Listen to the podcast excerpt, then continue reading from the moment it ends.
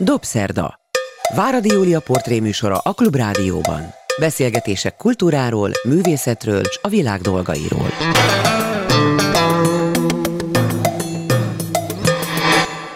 Jó estét kívánok! Ez a Dobszerda, én Váradi Júlia vagyok. A mai vendégem rendhagyó módon nem művész, nem színész, nem író, mégis azt gondolom, hogy nagyon is sok köze van a kultúrához, méghozzá, ha valamiben, akkor a vezetés művészetében áll a művészek sorában az első helyen. Gazsi Zoltánnak hívják. Üdvözlöm Gazsi Zoltánt. Azt kell tudni róla, hogy ő menedzser, méghozzá az Eisberg nevű sokunk által kedvelt saláta cégnek, ez egy külföldi cég, ha jól tudom, svájci Igaz. cégnek a magyarországi ügyvezető igazgatója. Hallottam egy előadását. Muszáj volt utána oda mennem, és megkérdezem, hogy hajlandó-e elmondani a Klubrádió hallgatóinak, amit arról tud, hogy hogyan kell emberekkel bánni, hogy mi a kultúrája annak, hogyha valaki hosszú-hosszú évtizedeken át a vezetői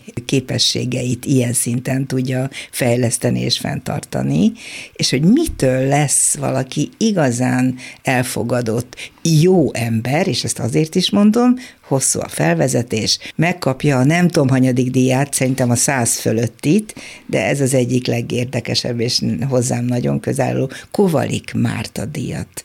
Ez kiszivárgott, állítólag még titok, amelyet Fodor János, valamint a Szadai család alapított, ez egy vándordíj, és úgy fogalmaznak, hogy minden évben azt kapja, aki szabad, független, tisztességes ember, amilyen Kovalik Márta volt tetőtől talpig, a Magyar Rádió legendásan kiváló szerkesztője, és tesz azért, hogy a következő generáció minél nagyobb tudással minél szabadabban élhessen, úgyhogy a tényeket megismerhessék, és azokat tiszteletben tartsák.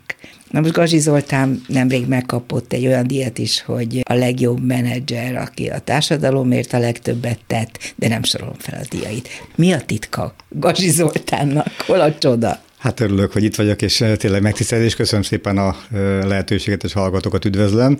Hát nem is tudom, hogy hol kezdjem. Talán az egyik LinkedIn poszton most azt osztottam meg, hogy édesapám, amikor odaadta a kabátját, egy, vasut, egy új kabátját a vasutasnak, és anyukámat az ki volt akadva, hogy hogy lehet ilyen bolond, hogy ezt megtette, akkor most jutott eszembe, hogy ez ő, neki ez volt az ő társadalmi felelősségvállalás, hogy mindenkinek segített, és én azt gondolom, hiszek ebben, hogy ez a szocializáció az így működik. Én ezt láttam, hogy nekem ilyen az apukám, mindenkin segít, abszolút önzetlenül, és valahol szerintem ez belém égett, és, és valahogy ez kísérte végig az utamon, de ez nem, nem mindig volt az így, én mindig egy, egy ilyen vidám, kedves embernek gondoltam én magam, de volt egy idő, negyven éves korom körül, amikor azt gondoltam, engem is elkapott egy picit a, a gépszi, és van az a mondás, hogy hogy korpa közé keveredik, és megeszik a disznók. Na, de milyen korpa akkor közé keveredett? Túl sok, túl sok gazdag ember közé keveredtem, ah, nagyon sok ismerősöm lett, és azt gondolom, hogy ott, ott nagyon határon voltam, hogy elcsúszom egy pár olyan érték, amire én mindig is hittem. Tehát erről ugye... egy kicsit többet hallhatnék, mert ez engem foglalkoztat, hogy hogyan lesz valakiből, egy jó emberből rossz ember, ez így nagyon egyszerűen hangzana, de talán tényleg ilyesmi történik akkor, ha valaki az értékeket elkezdi torz módon szemlélni, és mondjuk például a pénz kerül a legelső helyre. Ez történt magával? Akkor negyven éves korra nem, nem, nem, mondj, nem azt mondom, hogy a pénz, de olyan emberek, akik ilyen, számomra ilyen példaképnek tűntek, nagy csillogásban éltek, és, és minden hétvégén tök jó bulik voltak, bármilyen mentünk szállodákba, jó autókba utaztunk, és ez időszak azért óvatatlan. A, akkor tudtam elképzelni, milyen lehet ez, hogyha valaki mondjuk egy nem tudom, ilyen popstar, vagy egy ünnepelt vezető, és hogy, hogy mennyi... Vagy politikus. Vagy politikus, és mennyi, mennyi ön, ön, önismeret kell ahhoz, hogy ezt jól tudja kezelni. És én elolvastam az Aronsonnak a könyvét, nem tudom, mi is ismered, de a történtek hívák, de nem értettek lóról. Tulajdonképpen ez az önigazolás lélektanáról szól, és saját munkat... A legnagyobb szociálpszichológus szerintem, fanta, fantasztikus, lehetett olvasni. Igen, az egy óra kevés lesz, annyi mindent mondanék, de próbálom leszűkíteni, tehát hogy ez, ez egy nagyon fontos egy vezetőknél, és a Máté Gábor, amikor akkor arról beszél, a hatalom függőség, a függőség hatalma, és az egy vezetés is hatalmat jelent. Tehát olyan emberek között lenni, akkor úgy érzem, vagy úgy éreztem én, hogy tehát enyém lesz a világ, bármit, bármikor el tudnak nekem így intézni, és tényleg egy nagy cégnek lettem a vezetője. Építőiparba kerültem, és az amúgy is egy nehéz szakma szerintem az építőipar. Ugye jobban nem mennék be, de egy, egy, egy nagy cégnek lettem egy vezetője, és ott valahogy úgy kaptam meg azt a, azt a pozíciót, hogy én igazából nem értettem hozzá. Agrármérnökként. Agrármérnökként. Igen, tehát Gödöllön végeztem, de nem is lehetett volna baj, mert azt látom, az iparágok között is lehet azért ugrálni, tehát a, a, az alapműködés az az emberekkel való foglalatosság, felismer az emberi ugye, flow, és a szak, nem a szakemberekkel van soha gond, hanem a szakembereknek az ember részével, akik aztán a másikkal nagyon nehezen tudnak összejönni, és szerintem ez a diplomáciai érzék az egy nagyon fontos egy vezetőnél, hogy a jó szakembereket össze tudja hangolni. De az mitől lesz, hogy valaki egyszer csak elveszíti a mértéket, ahogy te most mondod, hogy, hogy rájöttél egyébként, te jól ismered a Bátortábor alapítóját, igen. Külői Pétert, aki nagyjából ugyanígy negyven éves kora körül nagyon-nagyon befutott bankárként egyszer csak megijedt magától, és ott hagyta az egészet úgy, hogy van, és onnantól kezdve már csak jótékonykodik. Egy kicsit a te történeted is ilyen lehetett volna, de nem, te akkor vágtál bele a még nehezebb feladatba. Hát igen, akkor a, ugye volt egy nagy váltás az életemben, ez összefüggésben egyébként nehezed, akkor elköltöztem otthonról, és akkor újra kellett kezdeni egy új házat keresni, egy új párkapcsolatot, és az negyven évesen találni. Én azt tudtam magamról, hogy én nem szeretnék egyedül maradni, és akkor elkezdtem, beregisztráltam négy társkeresőre, és én tudtam, hogy nekem kell, egy, én egy, tá- egy társas lény vagyok, vagy, és akkor így kell, és itt találtam meg a mostani feleségem, és ez egy hosszú házasság volt, tehát ez tizenhét évig tartott az első házasság, és még azt kell mondjam, hogy hogy nagyon jó, nagyon szerettük egymást, két gyönyörű gyerekünk született ebből a kapcsolatból, tehát nem arról volt szó, hogy egy elrontott házasság, és szenvedtünk egymás mellett, hanem az utolsó egy-másfél év csúszott el, de az olyan szinten elcsúszott, hogy nem lehetett valahogy helyrehozni. Ebbe belejátszott de, az, hogy te magad is rossz irányba kezdtél fejlődni? Én azt gondolom, igen, igen, azt gondolom, igen, és hogy a, ez, ez egy abszolút önkritik, hogy ebbe én a, és én szerintem egy vállásban mindig benne van mind a két ember, a vállásnak a sűrűjébe könnyű azt gondolni, a másik a sokkal nagyobb felelősséggel tartozik ezért az egészért, de azért, hogyha igazából belegondolunk, akkor mindig meg tudjuk találni magunk részét ebben. Na és akkor így, akkor újra kezdtem az életem, és azért negyven évesen ilyen albérletbe elmentem fél évre, egy, ilyen, egy táska volt nálam, és azért a, tényleg akkor gondolkoztam, hogy én milyen sikeres menedzser vagyok, bejártam a világot, tényleg a világ szinte összes, vagy nagyon sok országban, nem összes, de nem tudom, harminc ország biztos voltam különböző földrészeken, tehát Mexikóból, Japán, onnan Kína, aztán Dél-Afrika, Dél-Korea, tehát nagyon, nagyon változatos életem volt. De ez, ahogy húzom magam után a bőröndöt, ezt én már nem kívánám vissza, és amikor látok most ilyen kinevezett vezetőket, hogy főleg a nagy cégeknél van ez, hogy három évig itt, aztán viszik Törökországba, onnan meg nem tudom, Tájföldre, én már ezt biztos nem csinálnám, mert én valahogy azt gondolom, hogy a, ott egy kicsit nekik is bennem az önigazolás, hogy milyen jó, a gyerek az ilyen világpolgár lett, én meg sok ilyen gyereket ismerek, és azt látom, hogy csomó gyökértelen. Tehát egy családot nem akartál már többé annak kitenni, hogy hurcolod a gyerekeket.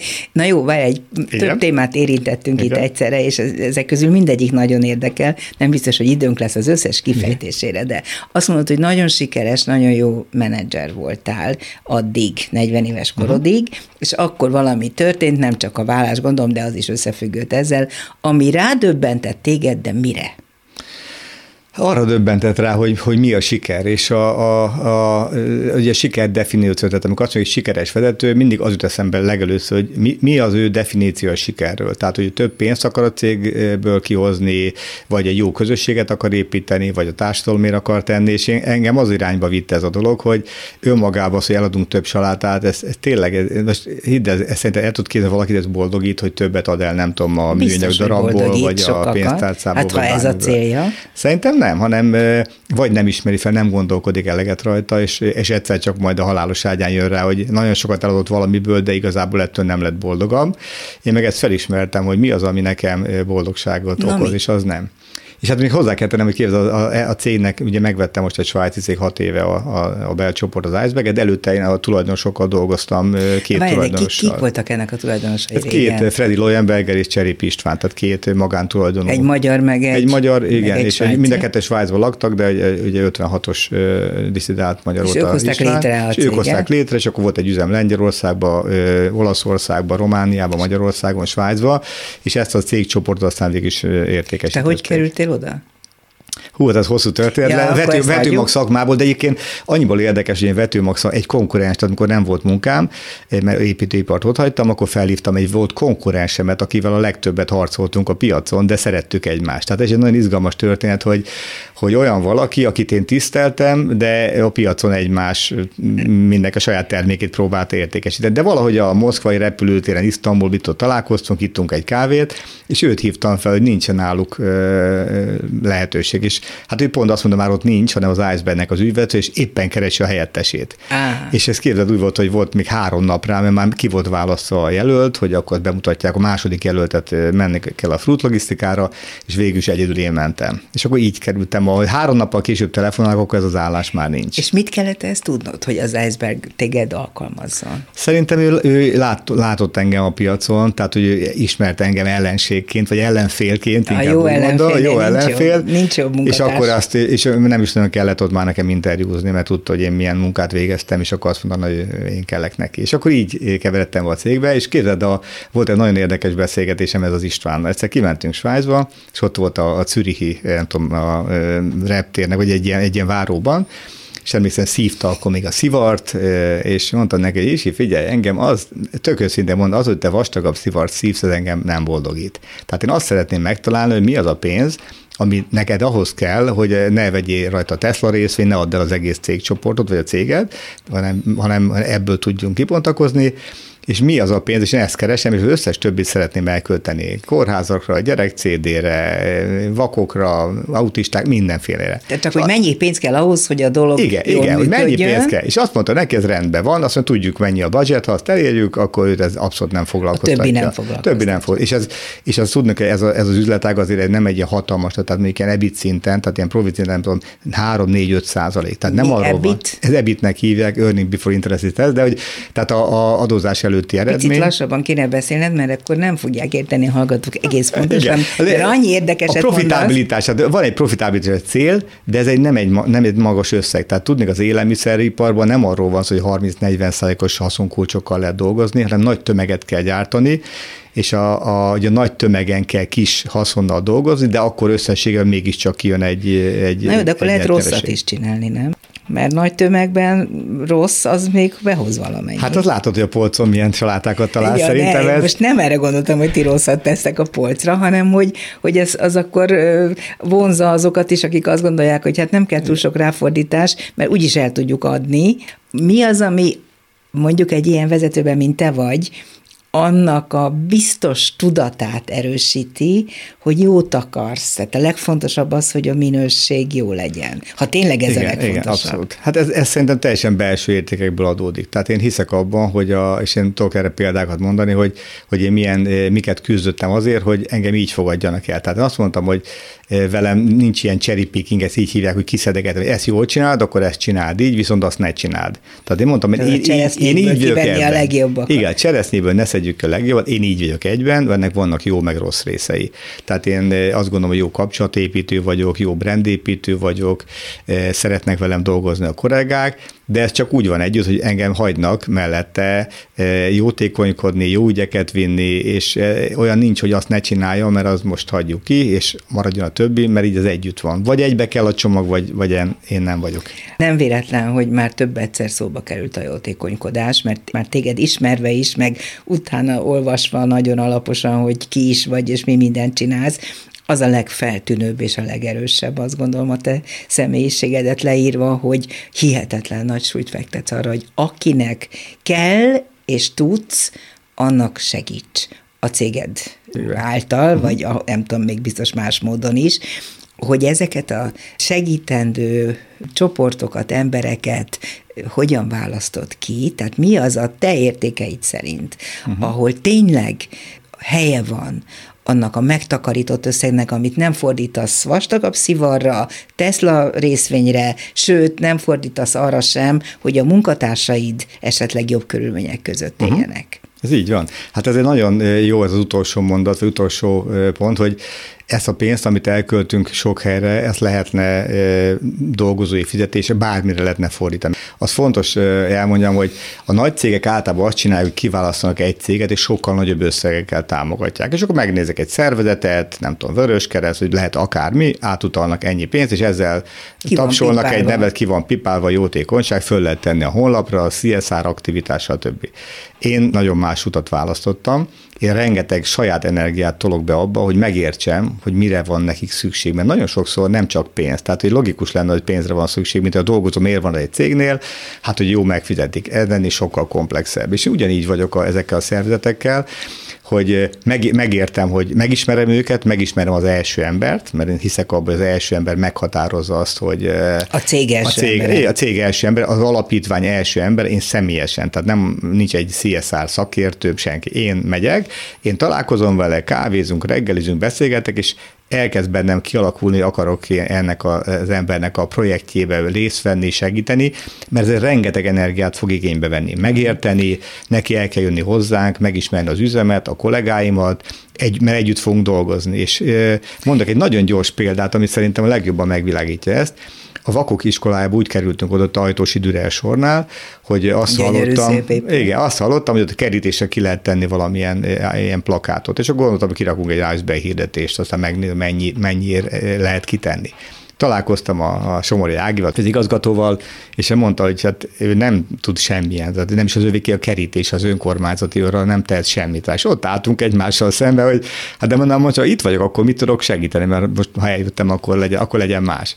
És kiderült, hogy hát igazából nem, nem, nem pénzre van szükség, és elkezdtünk beszélgetni, hogy hát nekünk vannak dietetikusok például, van egy dietetikusunk, hogy, hogy van itt az étkezés. És mondta, hogy hú, az nagy segítség lenne, mert a szakácsa az nem egy dietetikai szakértő, és akkor küldtem egy dietetikust, aki átnézte az étrendet, tehát miket esznek a heti menüt, stb. Tehát a saját szakemberedet felajánlottad segítségül. A következő az volt tornaóra. Tehát a vakokkal nem úgy lehet tornázni, na akkor három fekvő támasz, hanem úgy fogalmazott, van egy ilyen mozgásterapeuta, hogy mint az őzékét meg kell szelídíteni. Tehát nagyon finoman kell hozzájuk nyúlni, mm. és akkor szépen lassan be lehet a, a mozgást vinni az életükbe, mert egyébként nagyon sok túlsúlyos van a vakok között, mert nem mozognak eleget. Persze. De hogy ez egy, nem egy sima tornaóra. És akkor küldtem egy mozgásterapeutát, aki azt mondja, fél Honnan év, fél volt neked mozgásterapeuta? Mert ismerek sok embert, és én, én, ez az én... És hát, akit te fizetsz, és ők meg, így, így van, megkapják a megfelelő segítséget. Igen, tehát én nagyon sok embert ismerek, és a fejembe összeállnak ilyen erős az asszociációs. Mesélj még, ezek nagyon szép történetek. És, és akkor az lett a végén, hogy, hogy, hogy minden héten az volt, ez már nem tudom, vagy öt éve volt, minden héten visszük oda a gyereknek a salátát, az önteteket, és én el is megyek, tehát sokszor elmegyek a karácsonyi rendezvényükre, vagy benézek hozzájuk. Nekik, hogy melyik milyen öntet, és hogy, igen, melyik és hogy melyiket melyik szeretik, és figyelj, én, amikor mentem a Vakok Intézetében, azt hittem, hogy fölkészítettem magam, hogy hú, ez a nagyon nehéz délután lesz. Tehát, hogy ott mindenki vak, szomorkodnak, sírnak, és akkor azt mint egy ilyen temetésre indultam volna. És akkor bementem, ott hatalmas nevetések, jobb hangulat van benn, mint állítom, mint kint. Uh-huh. És akkor ez is egy nagy tapasztalat volt nekem, hogy hogy van ez pontos, hogy a Vakok Intézetében a gyerekek ilyen hangulatban vannak benn. És éppen egy ilyen vázát csinált, vagy formált egy kis fiú, és mutatta, mentem oda hozzá, hogy hú, de gyönyörű. És tudod, mit mondott nekem? Azt mondta, azért tetszik rám mondani a vázára, hogy gyönyörű, mert nem tetszik hozzá érteni, mert én tudom, hogy ennek az oldala ferde lett. Zseniális volt, tényleg. Fantasztikus. És akkor ott például akkor a, a Móga Erzsébet, aki ott ennek a vezetője, vele a karácsony, ez volt a partnere ajándék, hogy ilyen kis angyalkákat készítettek, amit a karácsonyi fára fel lehet adni, ilyen Eisberg felirattal, és az Eisberget megcsináltuk a Bre írással, tehát hogy a vak írással a hátulján, és akkor ez volt a nagyon karácsonyi ajándék. Na, volt, de sok ilyen van. Nagyon sok ilyen van. Tudom, hogy például a Bátortábor, azt már említettük, meg a Baltazár Színház. Az különösen közel áll a szívemhez. Nekik hogy segítek? A Baltazár Kovács Krista felhívott egyszer csak, hogy látja, hogy ilyen nagyon sok... Kolléganőnk egyébként itt a klubrádióban. Lát, ezt nem is tudtam. Nem? Nem, abszolút nem. És felhívott, hogy lesz egy ilyen rendezvények, és látja, hogy nagyon sok mindent csinálunk, és hogy nem tudunk ebben segíteni, és egy egyből tényleg, hú, dehogy nem, mi a Baltazár Színház, annyira nem ismertem egyébként őket, elmondta, hogy mivel foglalnak gyerekek, színház. Nem csak gyerekek, fiatal felnőttek zömében, dankoros emberekről van szó, de sok igen, gyerek igen. is van persze, és hát csodálatos színházat abszolút. Csinálnak, láttál nyilván előadást. Csak vittünk oda ajándékot, salátát, szendvicseket, mindent, és úgyhogy nem is ismertem, ott találkoztam először a rendezvényen vele, tényleg. És akkor elmentünk, én is elmentem a feleségemmel. De a vezetője, Elek Dóra, de hát ők együtt csinálják. Elmentem a feleségemmel, elvittem a tizenhárom éves lányomat. Tehát, hogy nekem azért ez egy hatalmas, én azt gondolom, ilyen példákat tudok átadni, amikor a lányom eljön, és akkor azt se tudja, hogy hirtelen mi lesz ott, és ott átél egy ilyen eseményt, látja, hogy mi történik. Na ezek azok, amiket én tudok adni a gyermekeimnek szerintem. Ezek, a, ezek maradnak meg örök életre bennük, és akkor én látom a fruzsi lányom, az pont olyan lesz. Tehát a, imádja mindenki, jó szívű, mindenkinek segít, és ez szerintem nem véletlen. Akkor itt most egy közbevetés következik, bár erre a témára később akartam volna rátérni, és még nagyon sok mindent akarnék kérdezni. Még a vezetésről nem is beszéltünk. A vezetésről fogunk majd mindjárt beszélni, de a fruzsi lányodról az jutott eszembe, hogy láttam egy nagyon-nagyon megható videót a te családodról. Te átestél egy nagyon súlyos rákbetegségen, remélem, hogy túl vagy rajta remélem, teljesen. És hát az egy elég komoly küzdelem volt. Mm. És amilyen ember te vagy, most már látom, hogy tényleg elképesztő, hogy mit tudnál másoknak még nyújtani azzal, hogy elmondod, hogy ezt hogy csinálod, hogy még azt a helyzetet, ahol a saját életedért küzdöttél, azt is arra használtad fel, hogy a környezeted, az ott neked jó dolgokat nyújtó orvosok, ápolók, ott lévő betegek számára valami pozitív dolgot kitalálj és csinálj. Összeálltál egy zenésszel, meg a két lányoddal, és de? Valami zseniális koncertet de. Tartottatok a Szent László de. Kórház kertjében, ott az onkológián. Az volt a legdöbbenetesebb, amit a lányaid műveltek ebben, a mosolyuk, a kedvességük, és az, ahogy téged alátámasztottak ebben az ötletben, hát szóval hát abszolút, úgyhogy nekem az például az életemnek egyik főműve szerintem az a film, ez a kis film. Van három gyermekem, pontosan négy, mert van a, a, a legnagyobb a Zoli, ugye a második a Tilda, már harmincegy éves, és csak egy ilyen érdekes egybees is, hogy mi támogattuk a, a koraszülött osztályt már nagyon régóta. Született egy gyereke a Tildán? És született egy gyereke, az unokám megszületett, és éveken keresztül támogattuk a koraszülött osztályt, a Sote egyet, aztán a Honvédot, tehát hogy mindenféle dolgot csináltunk, és képzeld el, hétszázharminc grammal huszonnégy hétre megszületett a koraszülött gyermek, és oda került. És rendben van? És tök rendben van. Jaj, már négy kilós, aranyos, mindenen túlélt, és ez, a, ez is kötött össze engem a kis Kornéllal, hogy ő még nagyobb küzdő, mint én. És ugye ez hogy megy át genetikába, ezt én nem tudom, de az biztos, hogy az, hogy a lányom ezt így végig százhét napot benne a kórházban így végigcsinált, abban én tudom, hogy benne van az, hogy ő látta, hogy én hogy csináltam ezt a két és fél évet végig. Tehát, hogy vidámsággal szerveztem, és nem csak egy koncert volt, hanem oda hívtam, volt sámánzenész, volt kubai énekesnő, volt a, és a legvégén a, a legszebb az volt, hogy a, a Lesták Bedő Eszter, a fesztiválzenekar első hegedűse írt nekem egy e-mailt, hogy látja, hogy miket csinál, jöhetnek-e ők is. Oh. És képzeld el, négy zenész eljött korahű hangszereken, és Haydn, Mozart, ugye, hát fantasztikus volt tényleg. És ott a folyosón ültek az emberek, mindenkinek be volt kötve a, a kemoterápiás ilyen ranül, és szépen csöpögött a... Valószínűleg a gyógyuláshoz is ez én hiszek, én hiszek ebbe, hogy ilyen dolgok. És, és ezt nem akarom ezt eltúlozni, nem másokért csinálom, ezt magam miatt is, is csináltam, tehát ez nekem volt jó, mm-hmm. valami ez nekem jó tesz másodnak segíteni, és az egyik orvos, a Bodoki doktor úr mondta egyébként, nagyon érdekes volt, hogy ugye vegyek egy ilyen elliptikus trénert. Az mit jelent? Az, az egy olyan kis mozgás. Ez azt, hogy nagyon hisz abban, hogy a, a sport sokat számít ahhoz, a, a, hogy helyre tudjunk jönni. Tehát a, a elliptikus tréner az egy eszköz, az, az egy vagy eszköz, egy ember? Ez, ez egy eszköz, bocsánat, ja. igen. Egy eszköz, amit így tekerni kell, és akkor egy ilyen, mint a futnán, ja. egy, egy ilyen futópad, nem futópad.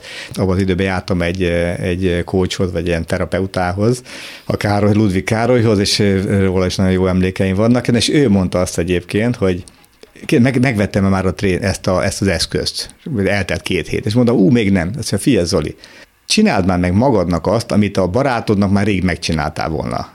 Hát és ez, ez azért nekem egy tanulság volt, hogy ez nekem egy tanulság volt, hogy az nem jó, hogy én ennyi mindent teszek másokért, de közben hol vagyok én, mert ahhoz, hogy én tudjam másnak hosszú idején keresztül segíteni, akkor azért érdemes lenne most magamat is vagy összerakni ebben ezek a helyzetben. Ezek szerint te magadat hátrébb soroltad? Hát ez egészen biztos. Tehát erre, de tényleg annyi, és ezt is meg tudtad tanulni, hogy ezt nem jó így csinálni, mert akkor végül te elveszel ott a leghátsó hát, sorban? Nagyot változtatni nem változtattam, de annyi, hogy mondjuk a napi tornát, ma reggel is miatt jöttem, akkor tornáztam, akkor általában beépítettünk ilyen hat-hét-nyolc ezer lépést a feleségemmel, hogy vagy reggel, vagy este fele, ha meg tudjuk oldani, akkor mindig menjünk. Meg az étkezésnél, én amúgy is egészségeset ettem, de ott még jobban odafigyelek nagyon sok mindenre. Ja, még a gyermekeim, bocsánat, ja, bocs, el kell mondjam, a, igen, hogy a Tilda Zoli, csak a Tildán elakadtam, hogy ő bekerült, és ő milyen érdekes az élet, hogy ha, ha segítünk, ezt visszakapjuk nagyon sokféle formában, és nem azért támogattuk a koraszülötteket, mert nekem volt egy koraszülött gyerekem, de, ki, de lett egy unokám. Így alakult. Így, így alakult. És van a, a Fruzsi, ami a közös gyermekünk, és a, a feleségemnek van egy gyermek, a Kristóf, aki meg húsz éves, és hát abszolút olyan nevelt fiam. Tehát vele több időt töltöttem tulajdonképpen, mint a saját fiammal, mert akkor pont már nem nagyon voltam otthon. És hogy ezt a családot olyan szinten összehozta ez a betegség, annyira helyes emberek. Egy igazi olyan patchwork család, ami, amire nagyon büszke vagyok, és tényleg ebben mindenki beletett az energiát, mindenki minden féltékenységét, mindenét félretette, és az volt a cél, hogy és közben iszonyatosan megszerették egymást. Úgyhogy erre jó volt a, a betegségem például. A vendégem a Dobszerdában Gazsi Zoltán, az Eisberg cég ügyvezető igazgatója, tehát annál jóval több, ahogy ezt hallhatják. Kérdeztetek valamit? Igen. A családban is te vagy a vezető? Hát úgy mondom, hogy nem, mi attól függ, mi, mi számít vezetésnek, tudod, azt mondanám most, hogy a feleségem vezető, de nem, én egy elég domináns valaki vagyok azért, azt időnként el is mondja, nekem meg visszajelzi ezt, hogy én túlszervezem a programokat, én mindenhol el akarok menni, és ezt nem tudom jól csinálni. Tehát ma reggel is felhívott valaki, hogy nem tudom, közgazdász, elkezdett ilyen savanyítani, nem tudom, zöldségeket, és hogy nem tudnék-e nekik ilyen mentor lenni, mert látják, hogy én mennyi jó dolgot csinálok. Most beszéltem vele, akkor jöjjenek el egy csütörtökön, akkor következő héten megint, akkor tartok egy előadást nekik. De és nem, nem tudom nem azt mondani, mondani, hogy nem, mert tudom, hallom a hangján, hogy egy nagyon helyes valaki, és nem kell az élelmiszermérnöknek lenni, hogy de, de egy tudást össze kell gyűjteni, de a legjobb dolgokat nem feltétlenül élelmiszermérnökök hozzák, hanem nagyon lelkes emberek, akik szeretik azt a terméket, és azt megpróbálják piacra vinni. Vezetés. Egy kicsit az az érzésem, hogy neked a vezetésnél is fontosabb a társadalmi felelősségvállalása, hogy ezt fogalmaztuk, de ez a kettő nagyon szorosan összefügg, tehát valószínűleg a vezetői képességeid azért tudtak olyan szintre fejlődni, mert mindig ott van mellette, hogy mire kell ez, miért fontos ez, mit akarsz elérni, mi a célod. És akkor most mondd el nekem valahogy röviden azt, amit nem tudom, emlékszel abban az előadásban, úgy hmm. adtál át mindannyiunk számára, hogy hát lélegzett visszafolytva hallgattunk téged. Hogyha valaki így tudja, hogy mit kell csinálni az emberekkel, közösségekkel, céggel, munkával, fizetéssel, és így tovább, hát az egy király. Hát ez egy nagyon, nagyon bonyolult rendszer, és szerintem soha nem lehet hátradőlni, hogy én elértem ezt azt, mert ez, ez napi változó rendszer, mint a nálatok is biztos itt a Klubrádió közössége olyan, hogy bejössz egyik nap, mint árad a csíp, mindenki békében van, mindenki mosolyog, issza a kávét, és köszöntik egymást, és van nap, amikor meg feszültség van. Mert ez a normális, a, a, egy, egy közösség együtt lét, az azzal jár együtt, hogy vannak időnként konfliktusok, ha kettő ember van, akkor az biztos már, már konfliktus is lesz. Tehát, hogyha valami jól működik, az nem azért van, mert itt mások az emberek, hanem valaki ezt jól kezeli.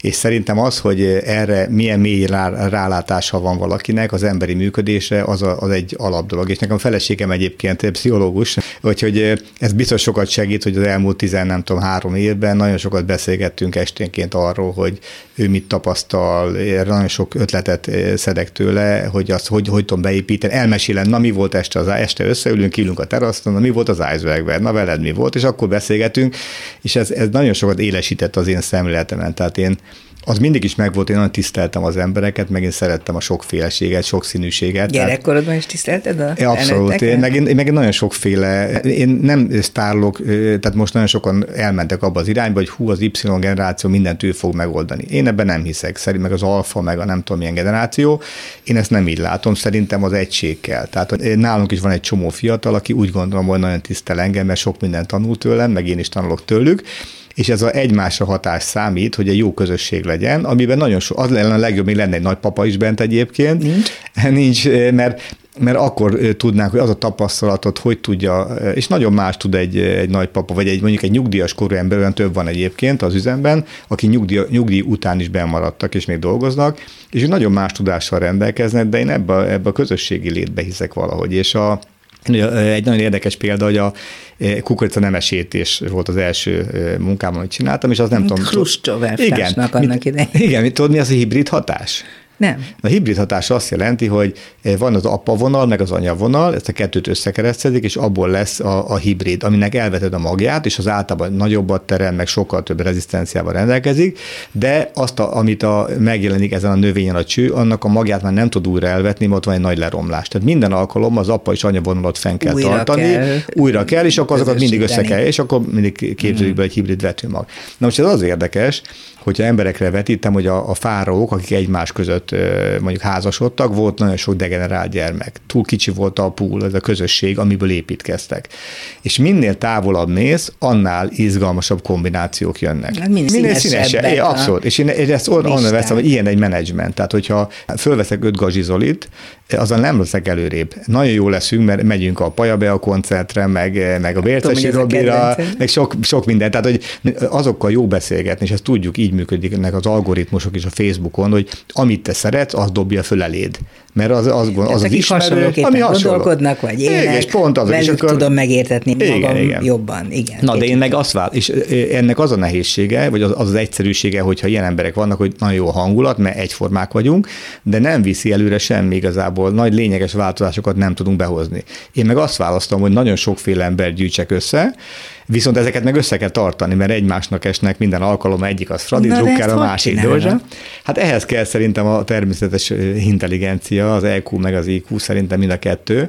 És a mérőtől nagyon sokat tanultam például, hogy az I Q-ról, Mérő Lászlótól, igen, hogy a, azt nem tudom, te tudtad, de ezt őtől hallottam, hogy az I Q az milyen fontos. Az I Q miatt veszik fel az embereket, de az E Q miatt rúgják ki, hogy fölveszik, hogy milyen okos, de ezzel a hülyével nem lehet együtt dolgozni, mert mindenféle baja van. És ez, ez nem nagyon változik. Tehát ha intelligens céget akarsz, akkor fel kell ismerni, hogy intelligens embert kell felvenni, mert hiába küldöd el egy tréningre, nem lesz okosabb. Mérő László azt mondja, hogy megoldasz egy csomó I Q-tesztet, egyre jobb leszel I Q-teszt megoldásban, de nem leszel okosabb. Igen, ez, ez, de ez nagyon izgalmas gondolat egyébként. Tehát visszatérve, bocsánat, a, a hibridre, hogy, hogy sokféle ember kell hozzá, mert ezek fogják hozni a különlegességet, ezek lesznek a kiúró pontok, nagyon másképp látják a világot, és igazából nekem a beszélgetés meg a vita kultúrát kell megteremtenem, hogy ezek az emberek normálisan tudják egymásnak elmondani a véleményt. Na de ennek mik a feltételei, ez nem vagy elég? Mondok egy példát, hogy miket csinálok én. Tehát én hozok be sokszor ilyen Ilyen, én látok nagyon sok embert, vezetőket, előadókat, izgalmas embereket, teljesen más területről. Mondok egy gyors példát, Végi József, nem tudom, ismered, de túsztárgyaló. Mm. Utolsó menedzsment volt egy ilyen hétvégi elvonulásunk, és én őt hívtam el többek között, meg a Porkoláb Imrét, aki egy ezredes, aki a Pentagonban dolgozott. És akkor arról, arról vele arról beszélgettünk, hogy milyen típusú szerveződések oldják meg a, mondjuk a háborúkat. Tehát kiáll a tank, mondjuk a sereg, fölállnak egymással szembe, és egyszer csak... aktuális kérdés. Igen, és egyszer csak mondjuk az egyik tank sor leáll, mert megmérgezték a kutat. És ő azt mondja, hogy a legtöbb háború úgy dől el, hogy nem szembeállnak a felek, hanem valami furmánnyal, ármánnyal, hogy a trójai faló módszere, az ISIS, ugye a, a tálib harcosok, azok nagyon másként dolgoznak, más ilyen sejtes szerveződésben, és a világ az nagyon sokféle, tehát nem lehet egyféle módszertannal felállni, egy menedzsmentnek se lehet egyformán felállni, hanem azt mondjuk agilitás, hogy kell átalakítanunk a szervezetünket ahhoz, hogy a, a változó környezetet jól tudjuk kezelni. És itt jön például a deviancia, amit a Porkoláb Imrétől hallottam. A, azt mondja, hogy vannak szabályok. Ugye mindenkinek be kell tartani a szabályokat, de hogyha rossz szabályok vannak, vagy az élet már megváltozott, az nem jó, ha betartjuk a szabályokat, mert elmegy mellettünk a világ. Oké, okay. Kellenek olyan emberek, akik deviánsok. Aki deviáns és semmilyen szabályt nem tart be, az baj. de olyan kell, aki egyfolytában feszegeti a szabályokat, hogy most miért így, de miért kell ezt így most, miért nem lehet amúgy.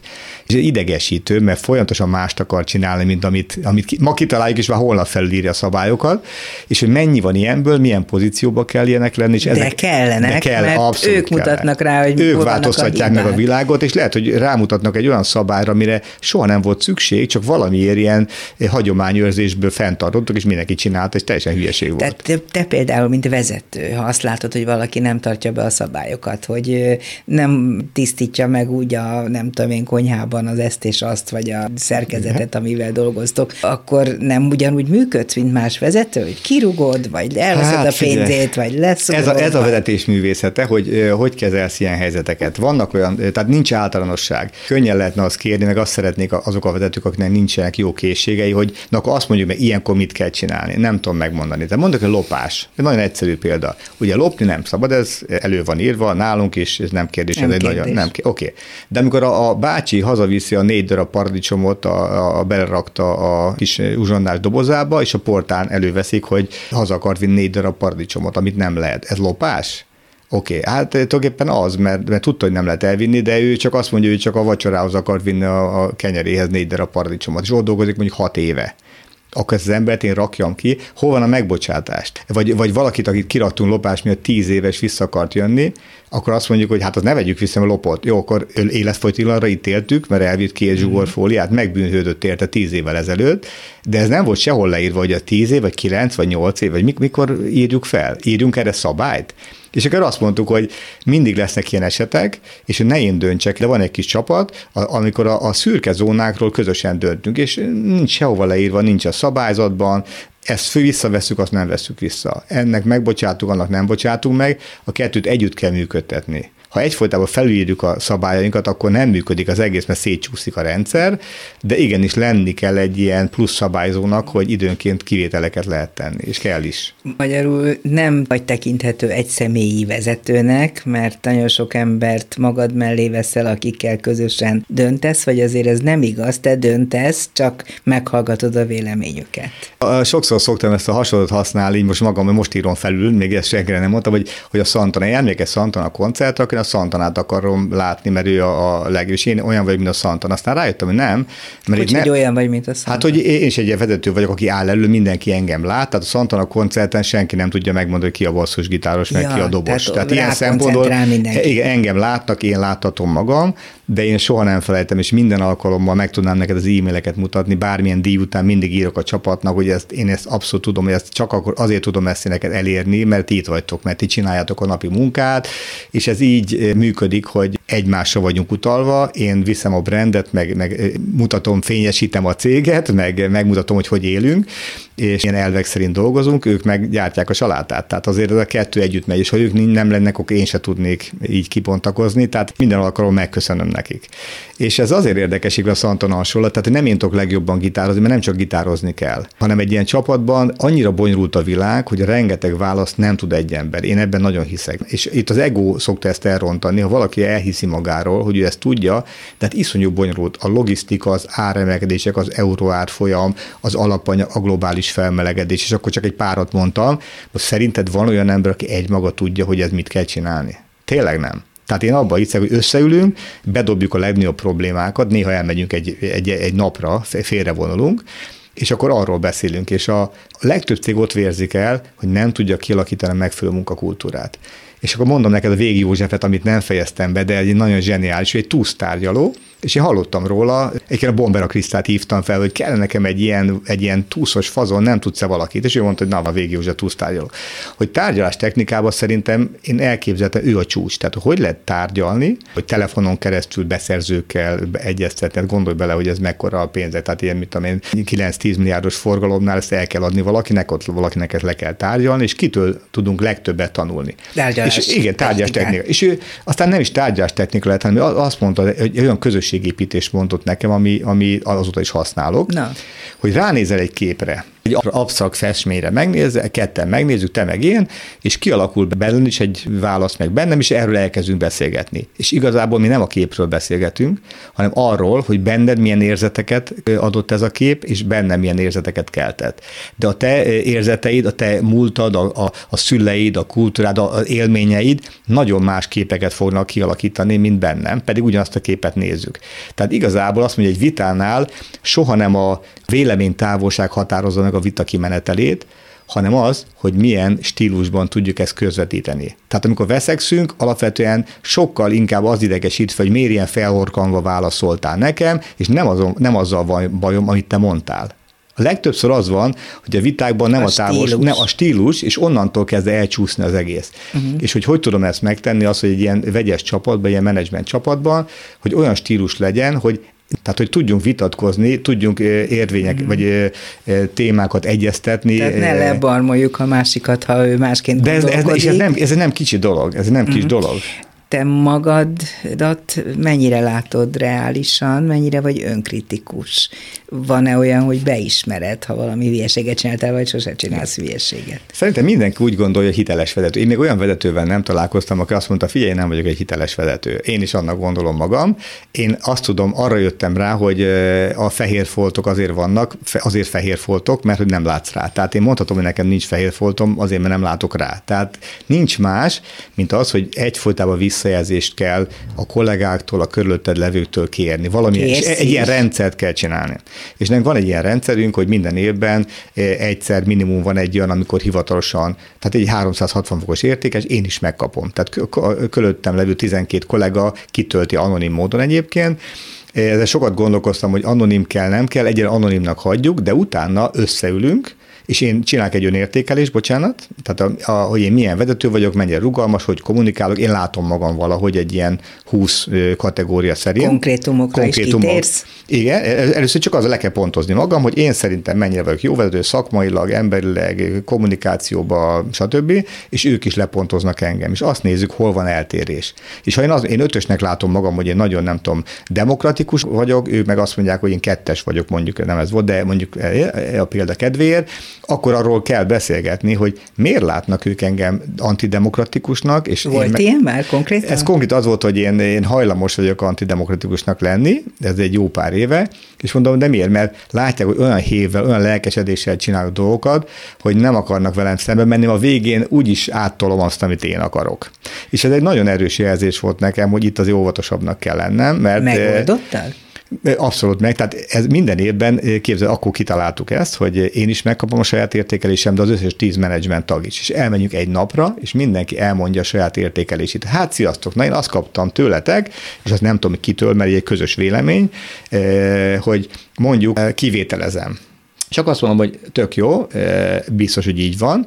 Én csak azt látom ennek a másik oldalát, hogy amikor a Zsuzsival kivételeztem, ő nagyon örült neki, hogy megbocsátottam neki. De amikor a Péternek megbocsátok, akkor Zsuzsi lehet, hogy nekem ezt felhántorogatja, mert elfelejt, hogy ja, de milyen jó volt, amikor neki megbocsátottam.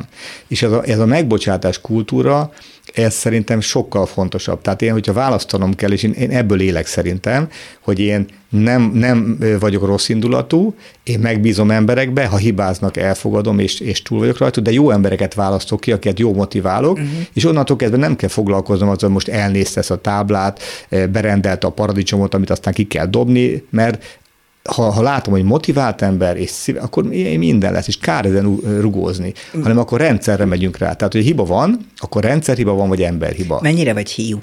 Biztos az vagyok, igyekszem jó palástolni, de nem is a hiúság. Arra gondolok, nem hogyha jó. Valaki olyat mond, ami nem tetszik neked rólad, az uh-huh. nagyon bánt, az fáj, és akkor megharagszol, vagy nagyon őszintén szembenézel vele. Én most ezen gondolkozom, mi volt az, ami leginkább bántott. A legtöbb ilyen, én, én, tehát én magam, ha akarnám, akkor ezt a rendszert leállítanám. Tehát ezt, ezt, ezt én kérem, hogy csináljuk egy ilyen rendszert, mert én tudom, hogy ettől tudok fejlődni. Uh-huh. Tehát az, hogy én határozom meg emberek fizetését, működtettem a rendszert, stb., ez óhatatlan, hogy az emberek a kritikát nagyon be fogják csomagolni. Tehát nem jönnek oda hozzám, mert hogy én nekem biztos annyi dolgom van. Tehát most mondok egy példát, megkérdezlek téged, bejövök ide reggel, szia Juli, hogy vagy? Azt mondja, jó vagyok, köszi, és látom, hogy nem vagy jól. akkor mit csinálok? Azt mondom, hogy figyelj, gyere, ígyünk egy kávét, de azt mondom, hát Júlia, megkérdeztem, azt mondta, hogy jól van, de látom, hogy nincsen jól. Tehát, hogy van-e időt belemenni ezekbe a, a kérdésekbe, és akkor elkezdünk beszélgetni, és ha ilyen vezetője van, és, és nem csak én kellek ide, hanem nekem kell a menedzsment, a menedzsmentnek az alsó vezetők, hogy minden vezetőnek legyen meg az, hogy mikor néznek fel rá az emberei, mert az, ezek az emberek nem mennek el a cégtől. Mekkora a fluktuáció a te cégednél? Tavaly évben volt, év azt mondja, tizenkét százalék, de ez mondjuk egy... Az soknak számít? Na, pont ezt akartam, hogy mi, mi az a sok. Ha szétszedjük a csapatot, van a fizikai dolgozói társaság, tehát van mondjuk kétszáz ember, száz hetven, nem tudom, fizikai nagyjából, de abban benne van termelésvezetés is. Van egy olyan úgy hívő karácsonyi csapat, az az irodaiak, és mindenkinek, akinek legalább egy beosztottja van. Ez nagyjából hetven ember. Miért karácsonyi? Mert karácsonyi vacsorára vele szoktuk elmenni. A, a, a teljes csapatnak főzünk mi egyébként, tehát a vezetőség főzi a nagy kondérokba mindenkinek, és a, a, a, ez a karácsonyi vezetői csapat, ez meg elmegy, és akkor elmegyünk valahol vacsorázni. Ez, ez egy nagyon fura felosztás. De ez a karácsonyi csapatban nagyjából egy, maximum két ember megy el évente. Tehát ez egy nagyon stabil csapat, a vezetők idő, stb. A fizikaiaknál a fluktuáció, de az mindenkinél bonyolultabb. Mm. És azt mondom, hogy tizenkét százalék a sok vagy kevés, de mondjuk egy autóripai beszállító azért harminchét százalék ah, volt. Ezért, ez tehát ugye az nagyon durva. Most egy olyat fog kérdezni, ami nem nagyon kellemes, tudom, és lehet, hogy nem fogsz tudni rá válaszolni. Bármit. Hogy Magyarországon a legsikeresebb cégek közé tartozik a tiéd, aznak néztem utána, ezt jól mondom. Attól, hogy mi a siker, tudod? Mi a siker képlete? Egy kicsi cég vagytok, de abban, amiben, ha összemérhető, a teljesítményetek, a bevételetek, a ráfordítási lehetőségeitek, a előremeneteletek, fejlődésetek, stb. Nagyon sok szempont van nyilván, de eléggé erről szerepeltek. Nagyon jól látható cég vagyunk, én úgy mondanám. Igen. Szimpatikus, szerethető. Bocsánat, igen.